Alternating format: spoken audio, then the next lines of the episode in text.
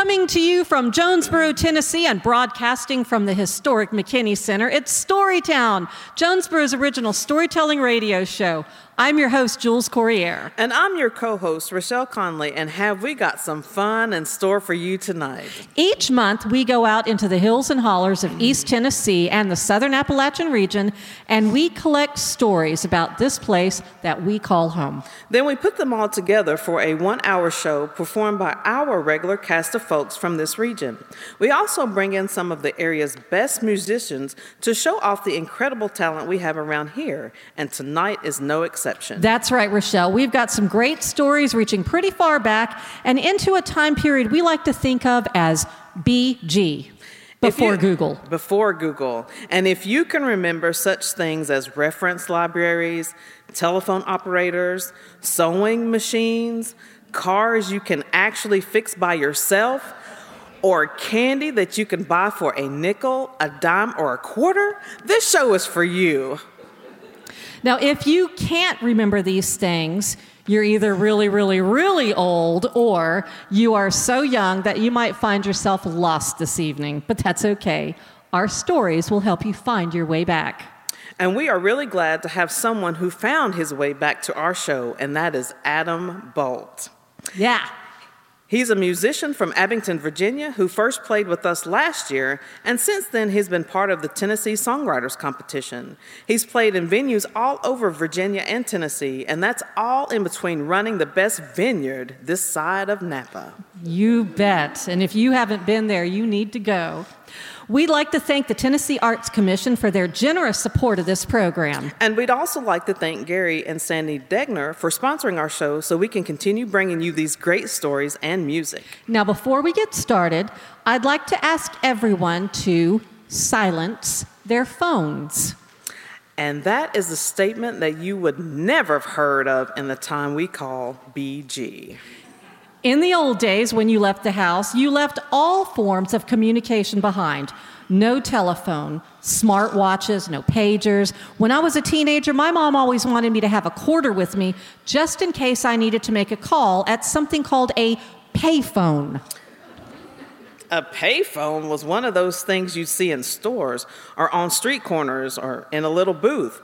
You'd go in the booth for privacy, put in a quarter, and make a call. Or change into your superhero outfit. I have worked for the phone company for over 23 years, and I can assure you that you will not find a payphone booth around here anywhere. They're all a thing of the past. I wonder where superheroes change clothes these days. Now, there was a time not too long ago that people talked on telephones.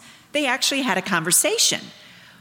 We used to memorize the phone numbers of people we thought we were important. I still remember the phone number of a boy I met at the sand pool at Fort Eustis. I was 12. It was the first time a boy gave me his number. Chuck Quist, if you are out there, I really did mean to call, but I was too nervous. Now, memorizing numbers was a real thing. And if you didn't know somebody's number and you wanted to talk, there were actual phone numbers you could call and ask people for a phone number. Now, I'm not talking about Siri or Google or Alexa. I mean real live humans. Well, they would even connect you. Now, in Jonesborough, there was a telephone exchange right on Main Street in the little building where the Silver Raven is today. In the 1930s, you would have found two people there, both named Minnie. They worked upstairs as Jonesborough's telephone operators. Their job was to connect a caller to their party. Now, you think Google listens in on your calls now? Well, they had nothing on the phone operators of the past. Those operators knew before anyone else who was sick, who was getting married, who might be expecting, who was going out of town, who might be coming to town, or whose husband was in the doghouse. They were just on top of it. But of course, it was all in the name of doing their very best to keep this community connected. Now, the two Minnies knew everything that was going on in Jonesborough, and usually they knew where everyone was. If a caller could not reach their party, that is, if the person they were calling did not pick up, the two Minnies had a habit of looking out the window up and down Main Street to see if they could find them. If they spotted the person, they'd just shout out the window, Hey, so and so's on the line! Run home and pick up the call! Now that's service.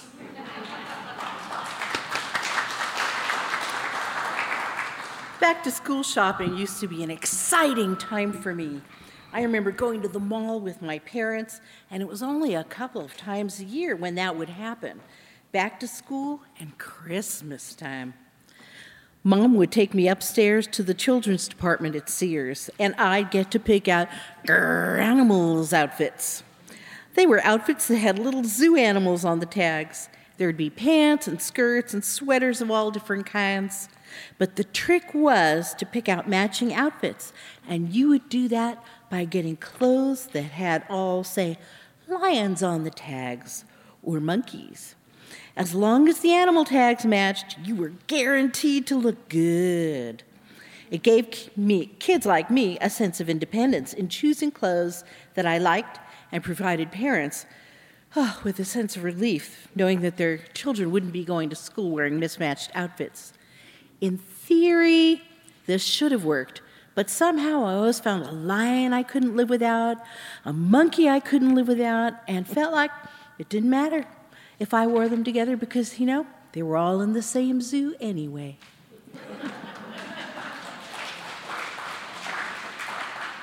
well, in my day, I didn't have those kind of choices about clothes. My mother had a treadle sewing machine and made all of my clothes. She got it in 1929.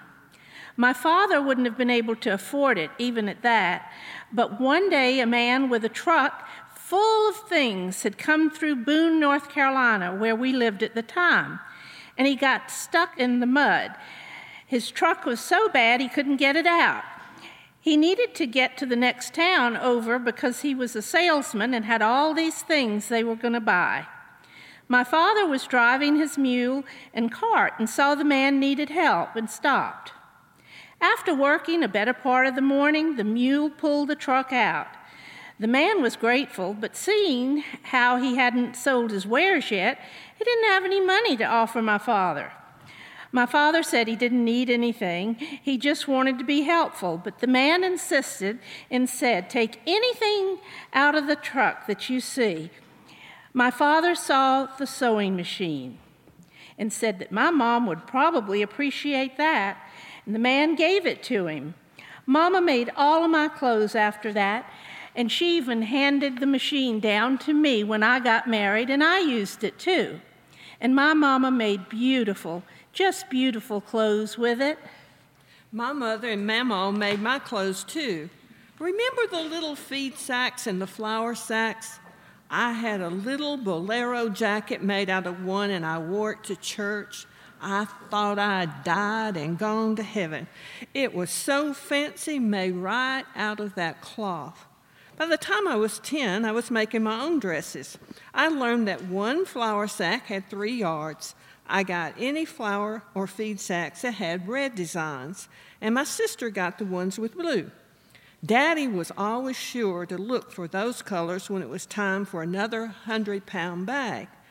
Sometimes they wouldn't have those colors in when it was time to shop. My mother would trade to get a red flour sack or a blue flour sack. The ladies all helped each other out that way. My friends wore green patterns and yellow patterns.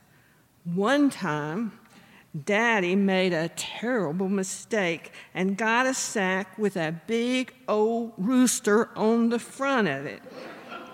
And Mama couldn't trade that thing for nothing. Well, it couldn't go to waste, so she made underpants for him. And so for a year or two, Daddy wore underbreeches with a big old rooster on his hind end.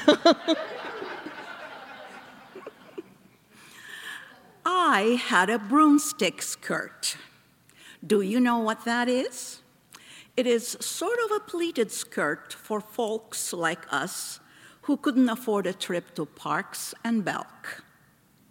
Here's what it is it's a gathered skirt. Wash the skirt and wrap it wet around the broomstick. This was an old trick that was learned and passed down from some of the Cherokee. Then you squeeze it out, wet all wrapped around it. When it dried, it was wrinkled like it was pleated. You put a wide band around the waist, usually a fat sash or something, and wear it with a jacket and look right smart in it. Nell Hobbs had a little store and she had feed. She knew which ladies looked for certain colors, and she would hold some of these for them in the back. She put a red flour sack in the back for us, and when Daddy got paid, he'd go back there, pick it up, and pay for it. Some folks say that making clothes from flour sacks made for hard times, but it was good, sturdy cloth, and everyone was generous about sharing. You know, we were wealthy, but we just didn't know it.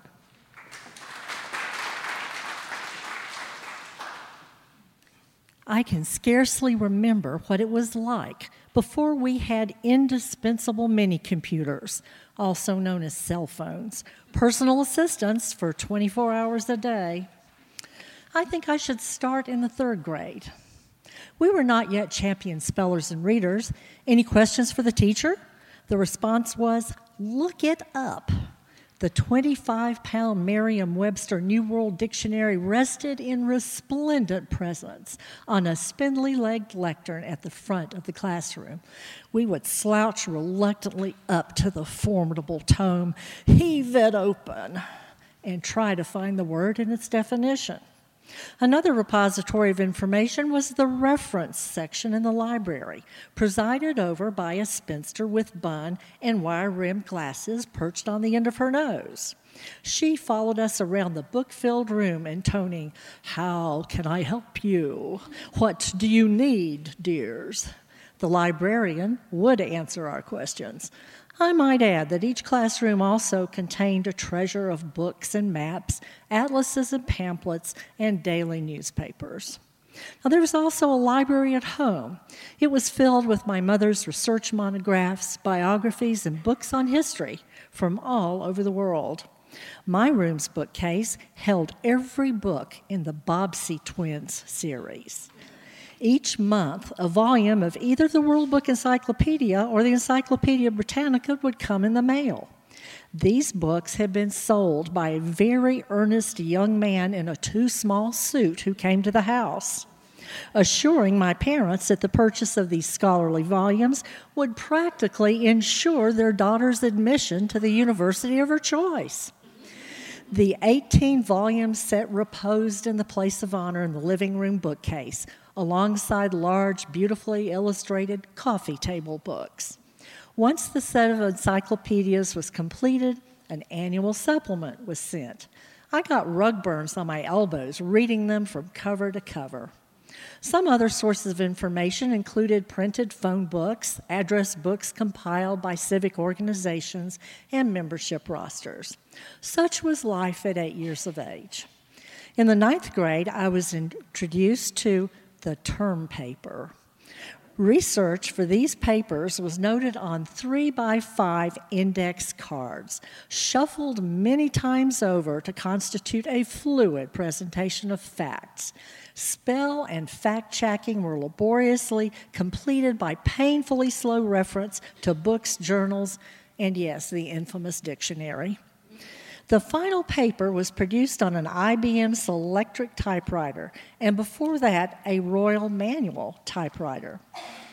Whiteout was not yet marketed, but erasers that made holes in our typewriter paper were. Should you need copies of your work, either carbon paper was used in the typewriter or you created a typewritten stencil that was affixed to a drum inked with a nasty substance that invariably stained your hands and clothing and rolled out. This was called a mimeograph copier. A copier, right. My first graduate degree at NC State University was partially financed by my assignment as a research assistant to a political science professor in my department. His research required much computer generated data. Yes, in 1969, the university had a room sized IBM computer.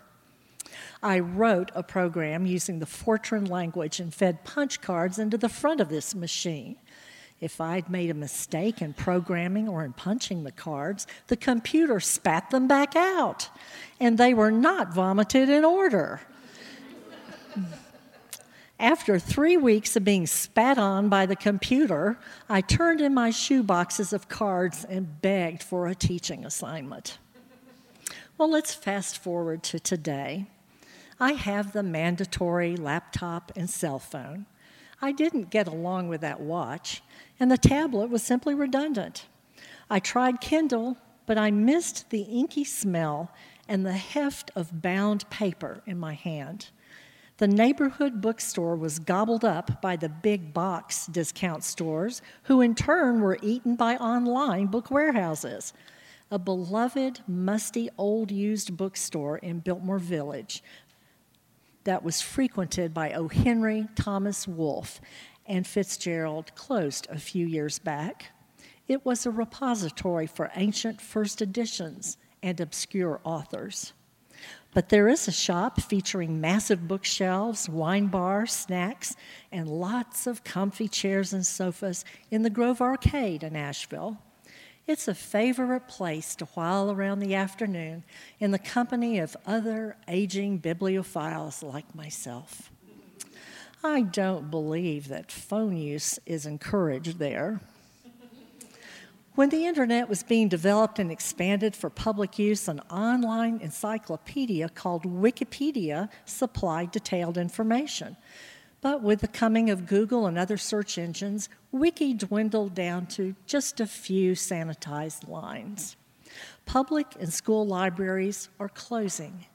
Teachers are preparing students for standardized tests and failing to develop children's cognitive and reasoning abilities. I fear that we're being allowed only generic and minimal information on our devices. I much prefer the information overload that was available in my hands. As my parents intoned, bring back the good old days.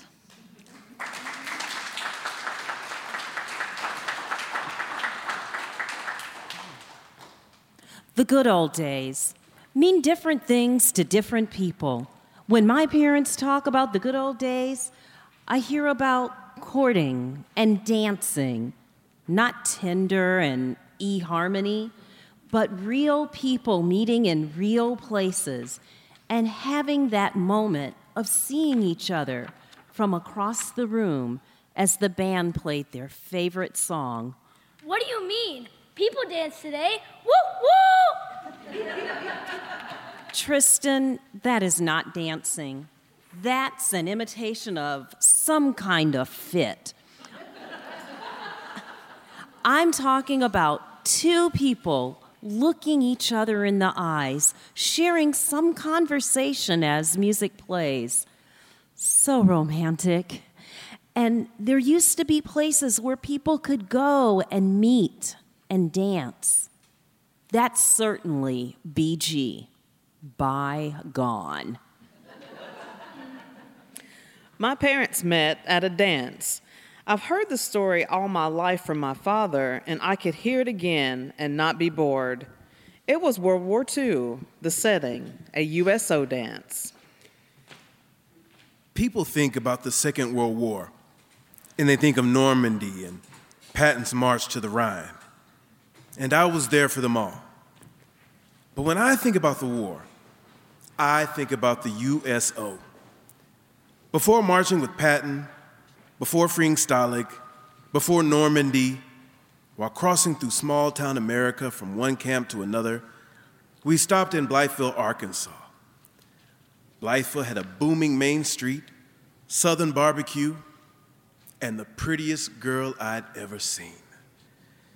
I had the pleasure of meeting her at a USO dance.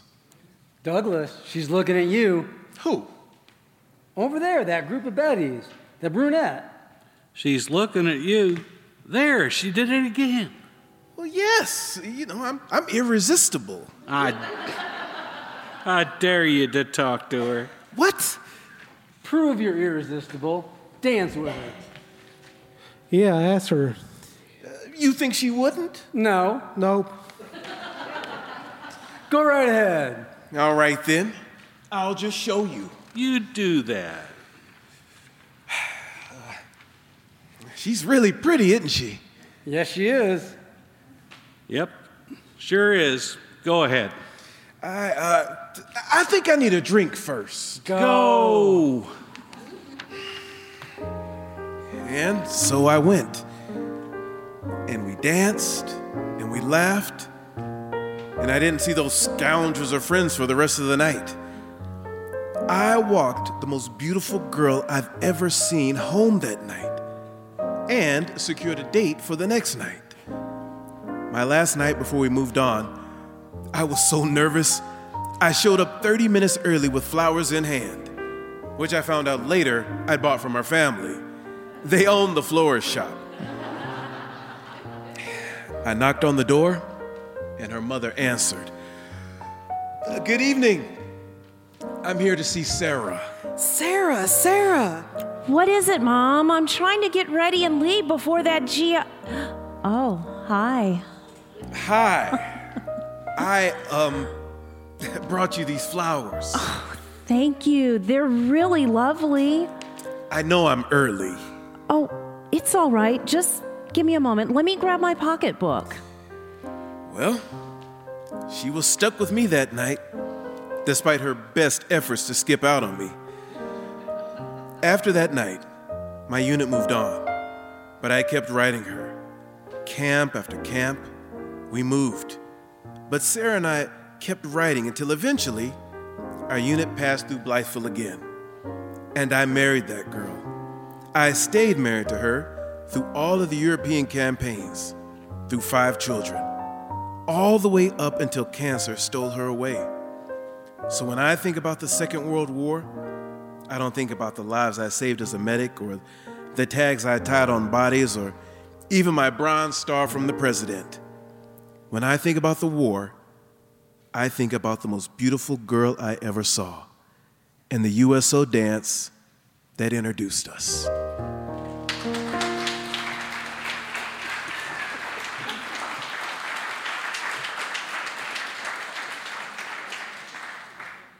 If you're just tuning in, you're listening to Storytown, Jonesborough's original storytelling radio show on WETS 89.5 FM out of Johnson City, Tennessee.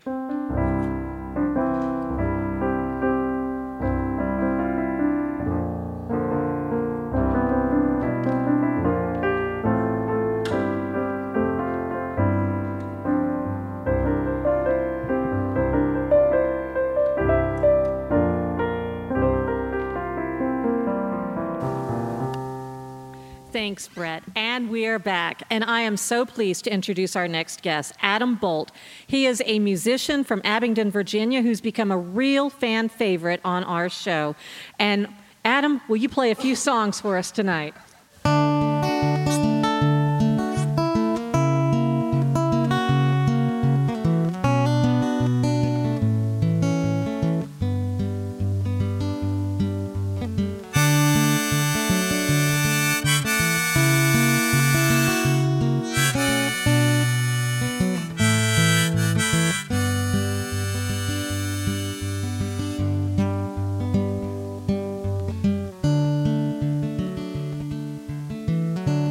It's hard to sleep.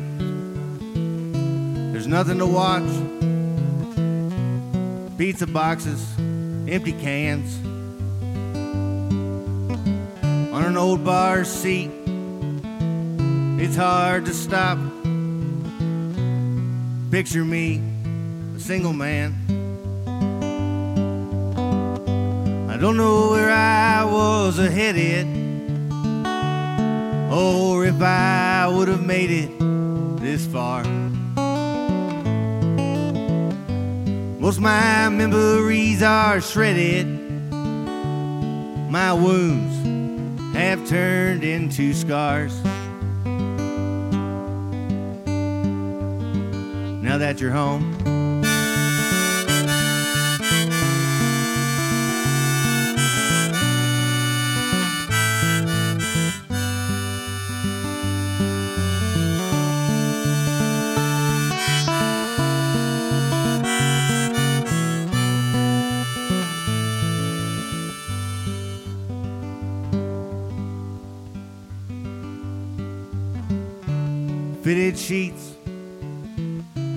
Matching socks. You knock the dust off the ceiling fan. A heart that beats, a ticking watch, a call to let you know where I am. Yes, a call to let you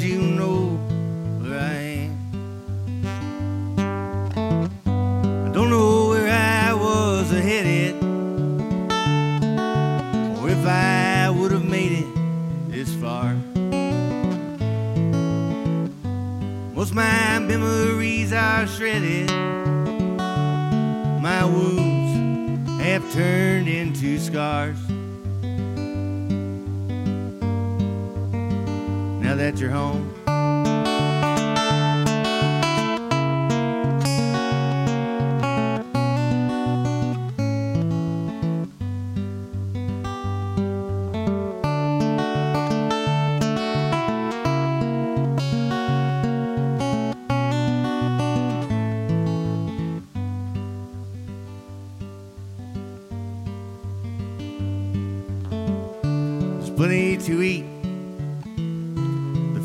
Stocked.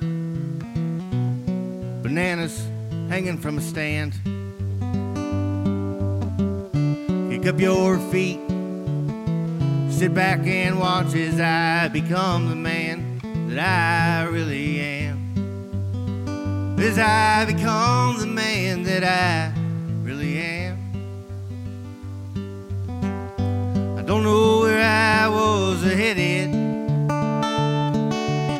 if I would have made it this far. Most my memories are shredded, my wounds have turned into scars. Now that you're home.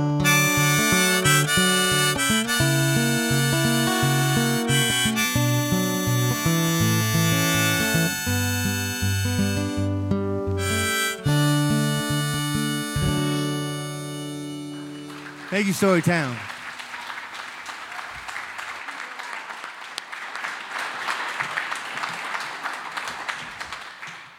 And now you know why we like having him back. What poetry. Let's give him one more hand, and he's going to be back a little bit later on in the show, too. Oh, wow. Whew, I know. I know. Don't make me cry next time, okay? no, do. I love it. Oh, and now we've got now that now that we have just been t- just moved mm. beyond words. Mm. We've got more words coming up. Yes. we, Jules, we have got more stories from before Google. yes, Jules, we've heard stories about telephones, libraries, sewing machines, and I mean lots of stories about traditional work and crafts around here. But other traditions include how we get those things. Malls weren't around, or even big grocery stores. You certainly didn't get things on second day prime from Amazon, which is really like three or four day prime. Most people around here shop from the gardens in their backyards, from small stands, and from rolling stores. Coming up next are some of those stories that happened BG, before Google, bygone, and literally again before Google. Oh, that's right. In the summertime, when the bushes got ripe, we picked berries. On those days, we didn't get to know there was anything else in the world because all we saw from morning till evening was buckets and buckets and buckets of berries. We had to get them right when they ripened, or else we'd lose them to the deer. And then we'd be hungry come January. Soon as we had them picked, my mother went to canning, and oh, we had the jars full of goodies in the basement, just like you'd see in the grocery store now. The season started out with the luscious strawberries and the strawberry jam. Then we moved on to blackberries and raspberries. July brought peaches from the orchard, and in September, apples. Canning of the fruits happened all summer. Along with strawberry season, we had the early vegetables, and then things really picked up. My mother stayed busy every day as we brought in the day's harvest. She'd can the pole beans, carrots, pickles, tomatoes, and chow chow. Then came the all squash and zucchini. We were our own grocery store, and we really worked for it. That's in addition to going to school and work and our other farm chores. We also had a meat department known as the smokehouse. Every Thanksgiving, Daddy and the neighbors got together and killed hogs. Everybody helped everybody. It was so much work. The liver was in a five gallon bucket, and you couldn't freeze or smoke it. You had to eat it pretty fast. Most of the time, when we ate chicken, we got one piece, but Mama got a whole platter of fried liver and put it in front of us. Nobody in my family likes it anymore because we had to eat so much. We had to eat until that platter was gone. We had it breakfast, dinner, and supper, rolled in flour with gravy and biscuits. well, we'd use the kettle then to make lye soap after the hog killing. That was a lot of work, but it kept us in meat and soap over the winter. In a big copper kettle, we also made apple and peach butter during the fall. We made most everything we needed, but a few things we couldn't. And that's what the general store was for. We'd go there for coffee, baking powder, sugar, and for a treat sometimes was a Coca Cola with peanuts in it. Sometimes, though, Daddy would get a popsicle, break it in half, and give us each a half, and then that was a real treat. Then we'd go back to school and talk about it. Oh, and when the rolling store started coming through our way, we got up in society. We didn't use money, but we could take him six eggs and get hands and hands full of stuff. He'd resell the eggs down the road. Most of what he had is what he got traded for at other places. Once in a while, I'd get a little pocket change in addition to the eggs. I'd pick that up by sitting with folks who were sick. I was also the one always sent if a relative was having a baby. One time, I was sent to my sisters to take care of their little girl from daylight till dark because they worked in the fields. I also fixed meals tea and beans and cornbread for dinner each night because that's what I knew how to cook. Sometimes they paid me a little something.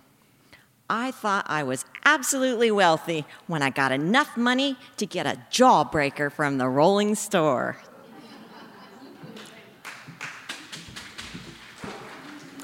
Someone worked to put things in the rolling stores and in the canned goods stored in the basements, and they were farmers like us. Farming is a year long process, even when it doesn't look like anything is happening, like in the winter months, something is happening, always.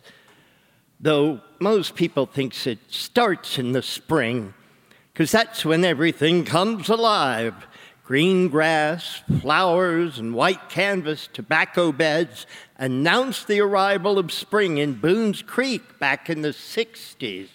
Ew, Mom, the milk smells like onions. In the springtime, the milk would taste like onions because of the onions the cows ate in the new pasture. Ew, and it tastes like onions too. Here, eat this. What is it? A green onion. You wouldn't notice the taste of the onion milk if you took a bite of onion before you drank it. Thanks, Mom. It's just like magic. Now I can eat my cornflakes. Spring is when we all ate onions before breakfast. And it's also when the tilled soil and pastures were fertilized. And there was no better fertilizer than fresh cow manure. The removal of the manure from the barn was an art form in itself. We'd lay down fallen leaves in the bottom of the stable in the fall as a foundation, and then when we started feeding hay in the winter, we'd keep the cattle in the barns all night. And each morning, We'd open the doors to let the cattle go to water, and we would spread generous amounts of straw on top of that fresh manure, and it would get tramped down in the night. That was my chore during the fall and winter months, me and my brothers, winter farming. The process was repeated daily, and the manure would rise three or four feet through the winter. In the spring, it was ready to be pitchforked out of the barn and loaded into a manure spreader and then strategically placed in the fields. Farm boys were trained in the use of a pitchfork like they were taught to walk. Fresh cow manure fermenting all winter gave a distinct odor. Ew, Mom, they smell like cow poop. What are you talking about? I don't smell anything.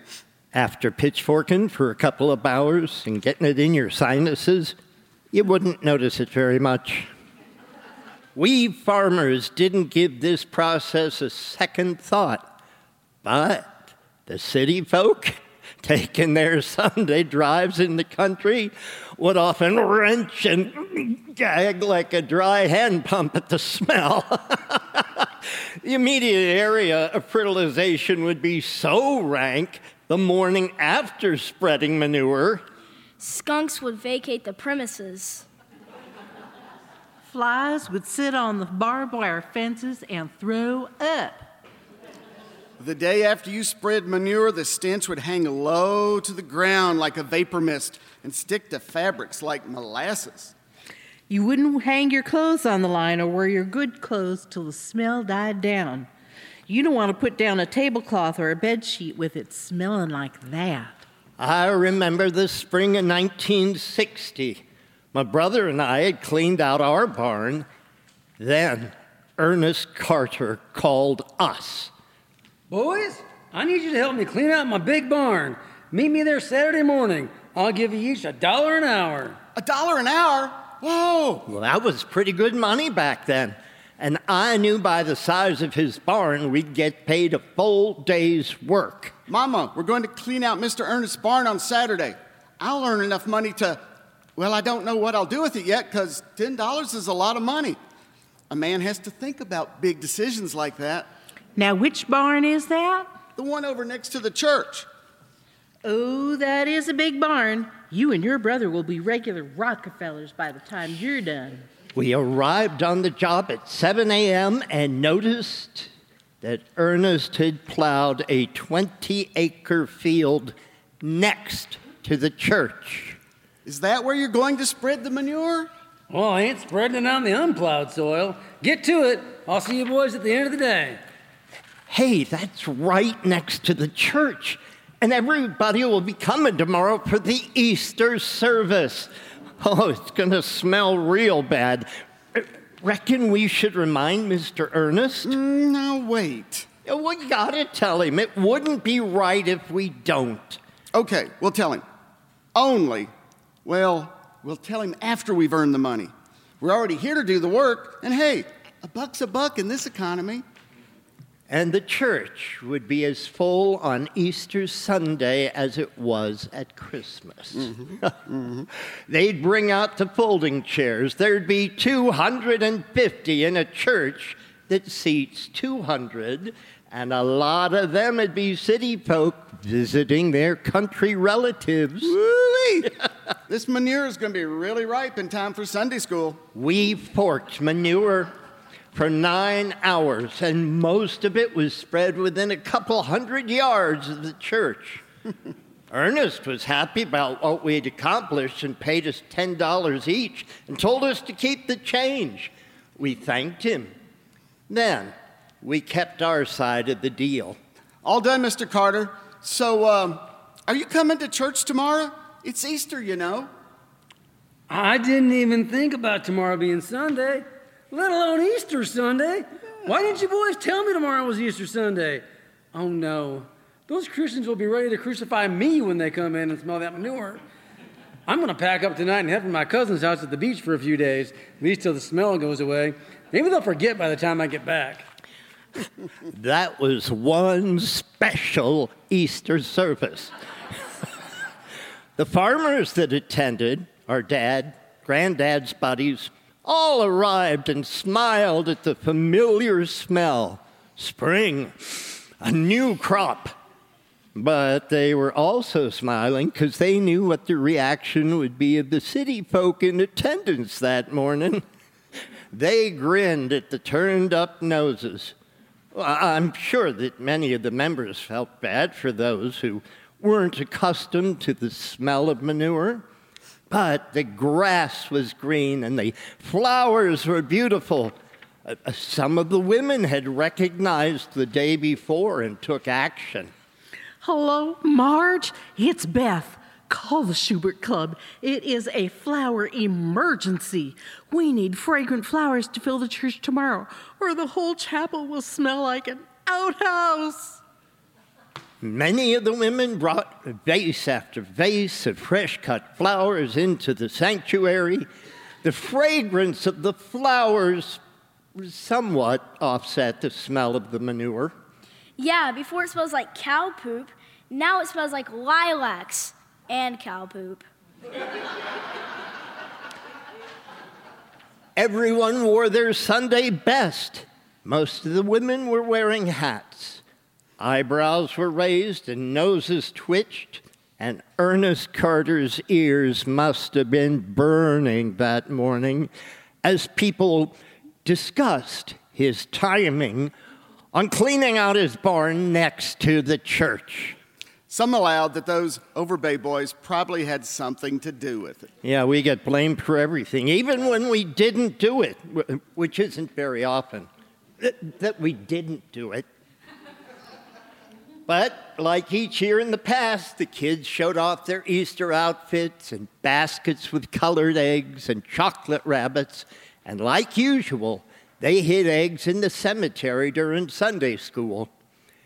There were also smells of perfume and shaving lotion and Sen-Sen that the men used to cover up their tobacco use. But the farmers savored the smell of the freshly plowed sod and manure that would bring crops to sustain their families for another year. It was a way of life here from the beginning, still is for many, but not as many. With the price of houses and the land going up, it's hard to hold on to tradition in the future. A future with maybe a little more steady income is sitting right there. Small family farms are becoming fewer and fewer in an economy that, well, face it, these small farms might be needed more and more. But just like everything else, we'll probably discover it just a moment too late when the last big field is turned over for development.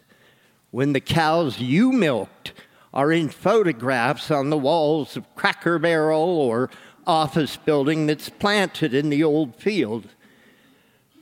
It was hard work, and I don't know if I'd call them the good old days but there was plenty of good in them, along with the hard work. I buy my own milk from a grocery store now, and I don't need to eat an onion to make it taste good.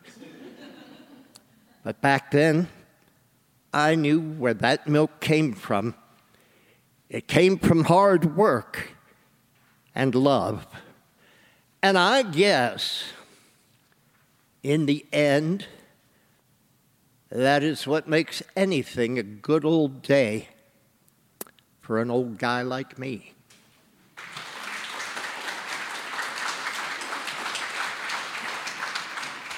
Thanks, Tim and Mark and Tristan and Doug, for that story that came to us from a remembrance by Leon Overbay. If you are just tuning in, you're listening to Storytown, Jonesborough's original storytelling radio show on WETS 89.5 FM out of Johnson City, Tennessee.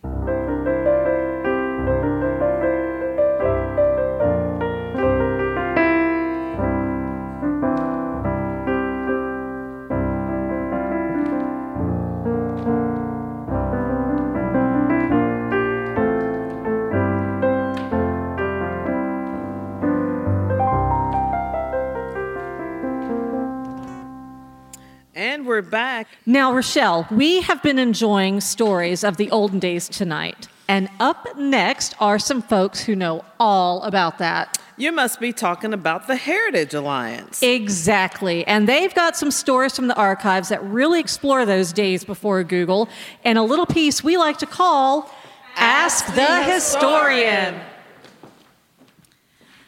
I am not your usual historian, but Anne did give me her blessing to come before you this evening and share these stories. Now, we've been talking about how everyone got their information before the World Wide Web was at your fingertips. There's probably one that you're not even thinking about. I doubt it's even on anyone's radar. Is it an encyclopedia? No. Old telegrams? Nope. Uh, cave drawings? well, it might be a little bit newer than that. I'm talking about ledger books, specifically hotel ledger books. Now, what kind of information can you get from those? Oh, loads. Of course, there's the basic info, same as today. You check into a modern hotel, they're going to ask your name, place of residence, how long you're staying. They asked those same questions over 100 years ago, but they also noted, noted occupation, time of day, someone checked in, form of payment, and we're fortunate that in our local archives, we have ledger books from the Chester Inn and the Eureka Inn. Here are some things you can glean from them. For example, we know that not everyone paid for their stay or their meal in cash. Some people bartered, and they found very interesting things to barter. I had a wonderful stay here at the planter's house. I'm ready to settle up my bill. We do appreciate your business now. You spent four nights here with four full meals, and you had hot food. You had a horse that we had to board and feed and shod. Uh, that brings your total to $84. $84? Hmm. I only have 40 on me. So you're saying you can't pay? I can walk right down the street and find the constable. Well, hold up. I can pay. I just got to get creative. Here, I have an extra pair of shoes. I always like to keep a pair handy. Mm, well, that's a start. Oh, and an extra nightshirt. How about that? It's only missing one button. And I've also got some eggs I got from a nice woman in town. All right, keep going. You racked up quite a bill. I have some firewood, good, clean firewood. Why do you have firewood in your trunk? Well, you never know when you'll need it. Also, here's a book or two or three or four. Oh, and this lovely pocket watch, it's right twice a day. You carry around a lot of stuff. And Henrietta, although I hate to part with her. You carry a chicken around with you? Well, in case I get hungry, but don't tell her I said that. You know what? Fold a load of laundry and we'll consider it even. You can keep Henrietta. Now, the ledger books from the planter's house, which is what the Chester Inn was known as in the late 1800s, are full of people bartering for their beds and meals with firewood, eggs, shoes, and even laundry. Some people did chores at the inn in lieu of cash or coin payment. We also have the ledger books from the Jonesborough Inn, which operated out of the Chester Inn in the early 1900s. Now, these ledger books tell a similar story. The books from the Jonesborough Inn go a step further, though, and include a person's race. We know that the inn was segregated, an unfortunate part of its history. But we also know that it was an important place of business to both the black and white communities in Jonesborough. And in the ledger, we find the names of Mrs. James Scott, John Ray, and other prominent members of the black community who bartered with the Jonesborough Inn. In addition to the ledgers from the Chester Inn, we have the ledgers from the Eureka Inn. My personal favorite is the ledger book from 1902. On one summer day, the inn hosted a stag oyster supper. And if you don't know what that is, it's a bunch of guys sitting around eating oysters. And in the ledger, they wrote down the name of each gentleman at the dinner and his profession. W.R. Lowry, merchant. Paul White, hardware store.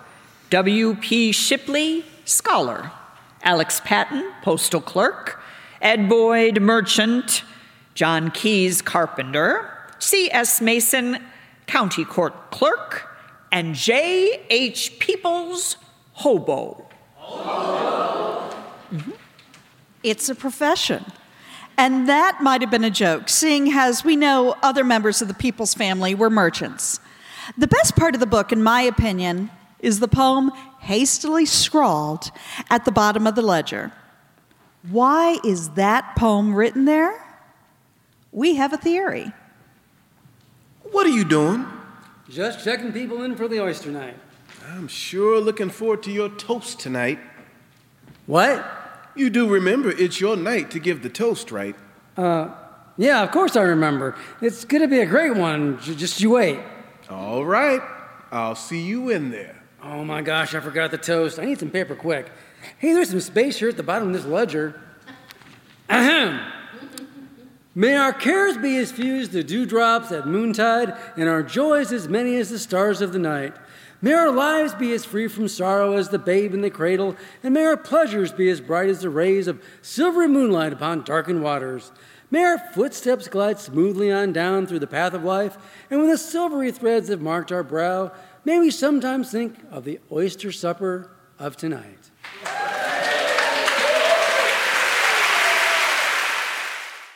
Hotel ledgers are wonderful pieces of humanity and a reminder that none of us is perfect. Sometimes we're a little short on cash. Sometimes we forget to write a toast until we're about to give it. I'll end with the final story of connection. A couple visited the Chester Inn historic site, a museum and museum a few summers ago. They talked to the museum staff about some ancestors who had visited Jonesborough over 100 years ago. They asked if their ancestors would have stayed at the Chester Inn when it was known as the Planter's House. The couple had a date on a letter written by those ancestors, so the staff decided to pull up the ledger and look up the date. To everyone's amazement, there were the names of their ancestors in their own handwriting. They had signed the ledger book. The couple saw the handwriting of their ancestors, and for a moment, the two families, separated by generations, were together in the same room. And to make it even more special, the gentleman in the couple was named after the ancestor listed in the ledger. Everything is a source of information if you look at it the right way.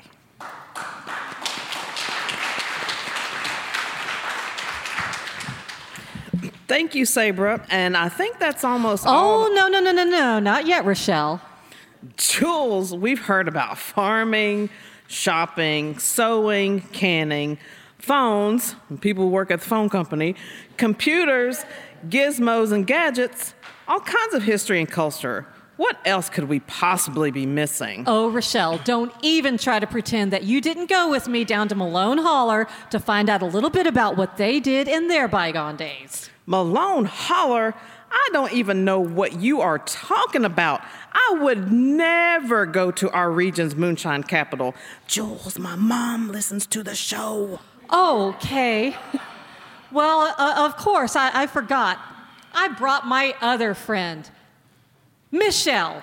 Yeah, it was Michelle, and we had a wonderful time collecting this next story all about corn.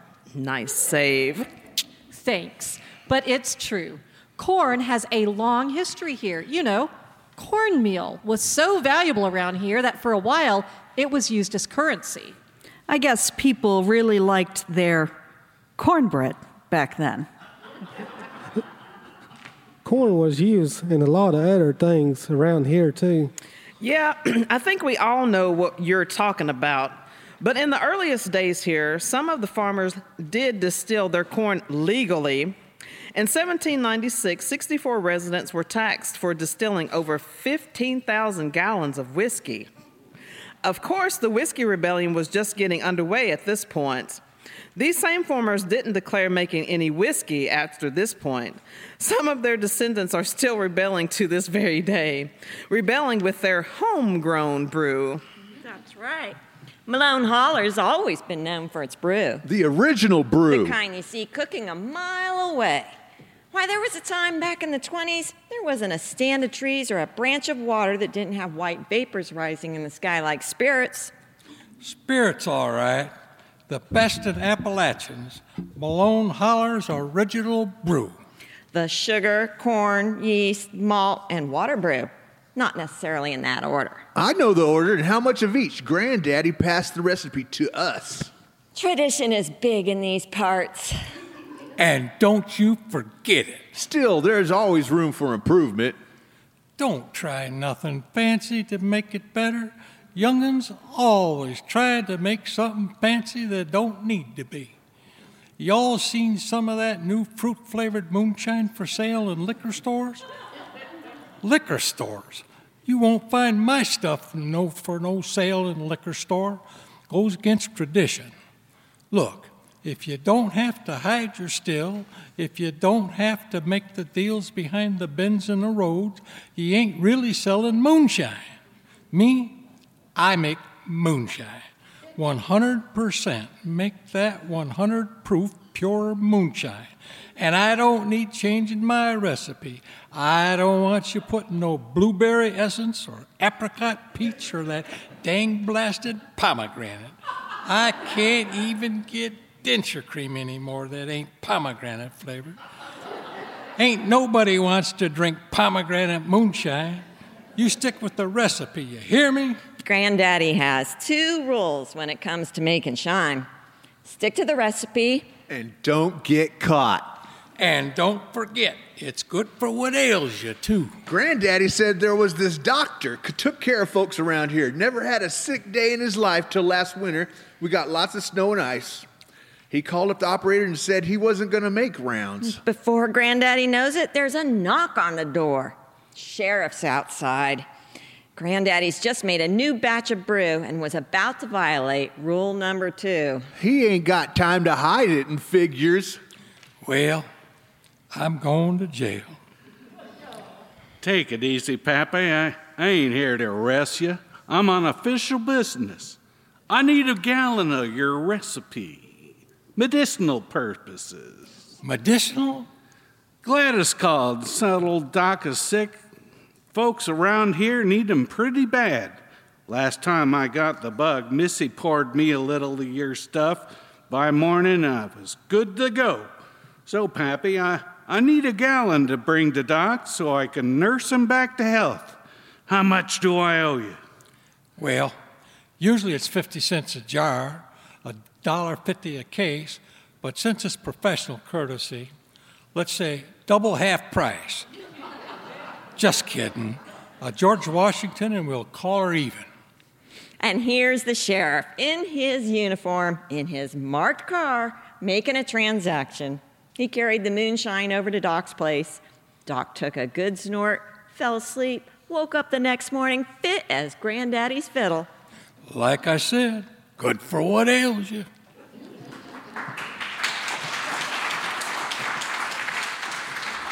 Thanks, Gary. And thanks for my good friend Michelle for helping me collect that story.